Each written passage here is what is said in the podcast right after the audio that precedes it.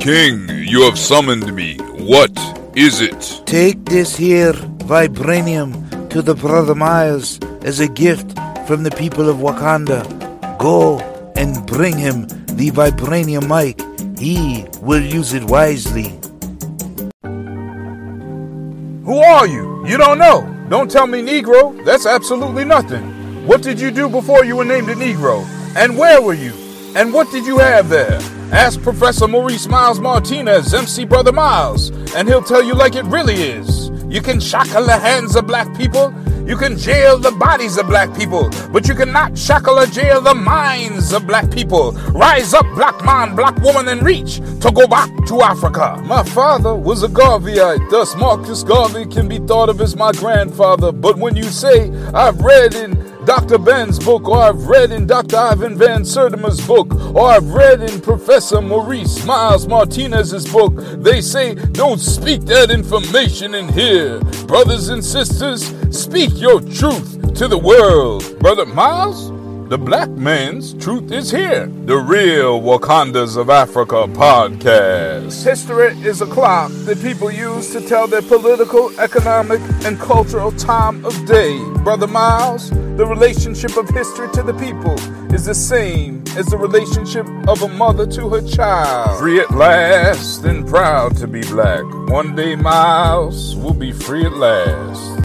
Welcome to the Real Wakandas of Africa podcast, the place where black history, hip-hop, and spoken word come together. I'm your host, Maurice Miles Martinez, also known as MC Brother Miles. At the end of each podcast, we have an original spoken word poetry or hip-hop track by myself. Last week, in Season 1, Episode 24, we discussed the oldest artwork in the world, which is 75,000 to 100,000 years old from South Africa. And in the weeks before, Season 1, Episode 22 and 23, I discussed the Great Wall of Africa and the Benin Bronzes, and I shared excerpts from my book, The Great Wall of Africa, the Empire of Benin's 10,000-mile-long wall. We discussed the Benin Bronzes and how thousands of these bronzes were stolen by Europeans.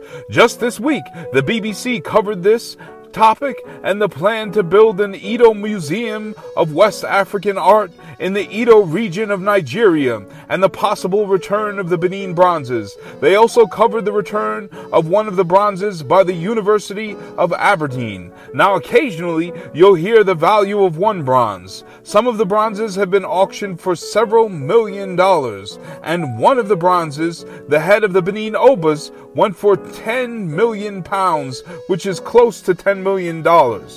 That's for one bronze. Now in my book, The Great Wall of Africa, I estimated the value of the bronzes at about $14.8 billion. Now that some of these Benin bronzes are being returned by some of these countries and museums, we have to ask the question of what is next.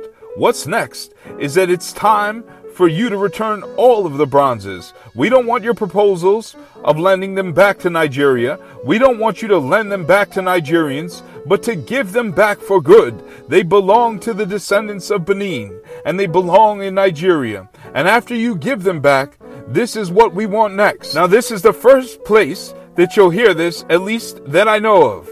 Once you give back the bronzes, we want you to pay a fee for every year that you had them in your possession. Now, if this seems strange, think about this for a minute.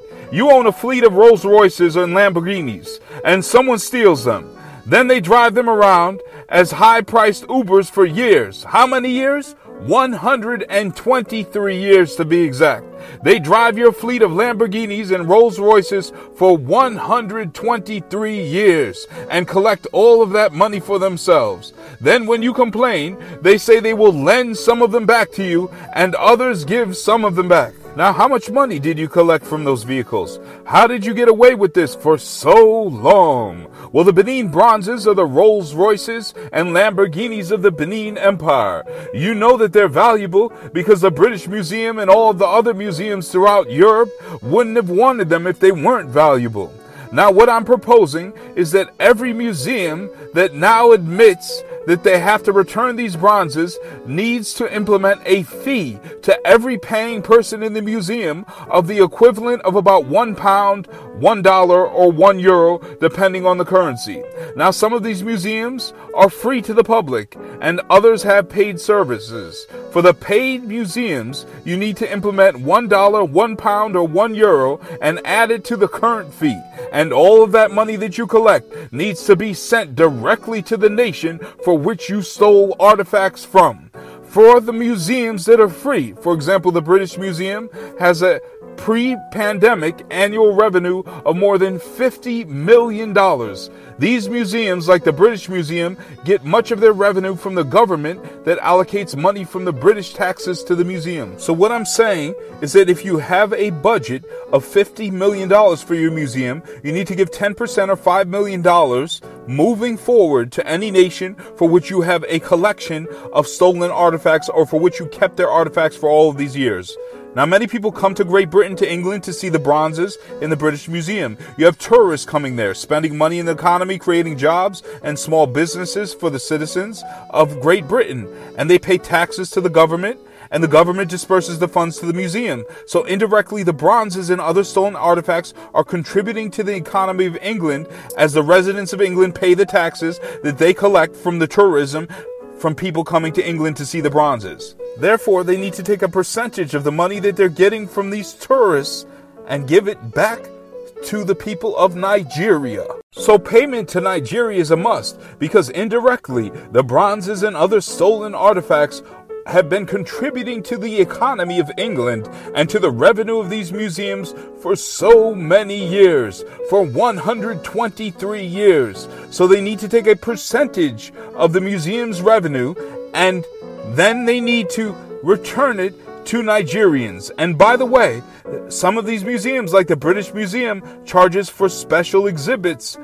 And so they need to take a pound and add it to this fee, and then they need to give the money back to Nigeria. In addition, places that house Benin bronzes, like the University of Aberdeen, should add a few pounds to the fees of each of its students and return this money to Nigeria for holding the Benin bronze that they had just returned to them for so many years. Now, how long should you send this fee to Nigeria? Well, you had the bronzes for 123 years. You've had them since 1897, so you should pay them for the next 123 years. And not only should the British Museum pay a fee, but every other museum that stole African artifacts, like the Benin bronzes, should pay a fee.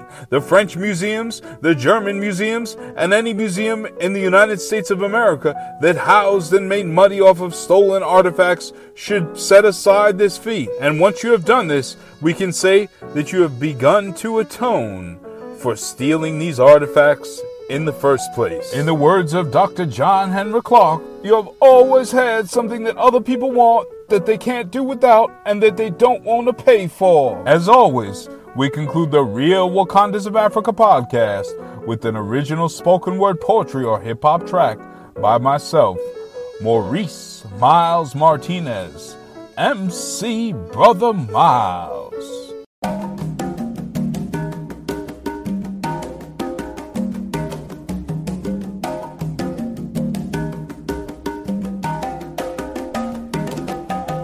Now that you're returning the Benin bronzes, it's time to pay a fee for all of the time that you had them locked up, confined in a place in the British Museum's or other museum's space, where most Nigerians couldn't even view them because they lived in a different nation state. Stop hitting us with this cultural disgrace. For what doesn't belong to you, they aren't images of your face, they aren't British or European made, they were stolen, taken from an African case, from multiple African shelves that housed at least $14.8 billion in wealth. And how much did you make from those stolen artifacts that you laced with this hatred of British guns? How much did you charge the people of the world who came to England? How much did you extract from the backs of blacks? If the Benin bronzes weren't valuable, why did you keep them right and exact? Was it another 5 or 10 million times 130 years worth of money plus another 100 million a year in European tourism dollars, so cunning with this stealth? Another 14, 15 or 50 or $100 billion worth of wealth? It's time to pay up and tighten your belt. It's time to charge a fee to everyone who comes to your museum, or an extra dollar of tax to every citizen. And that's just the truth.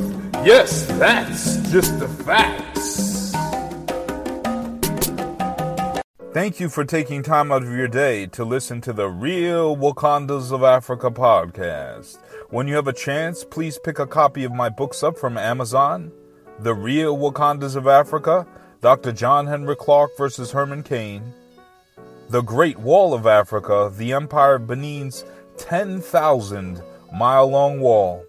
And The Real Vibranium of Africa by Maurice Miles Martinez. Please feel free to contact me at mauricemilesmartinez@gmail.com. That's Maurice Miles Martinez, all one word, @gmail.com, or connect with me on LinkedIn. Please tune in next Saturday for another episode of the Real Wakandas of Africa podcast. I will speak with you then.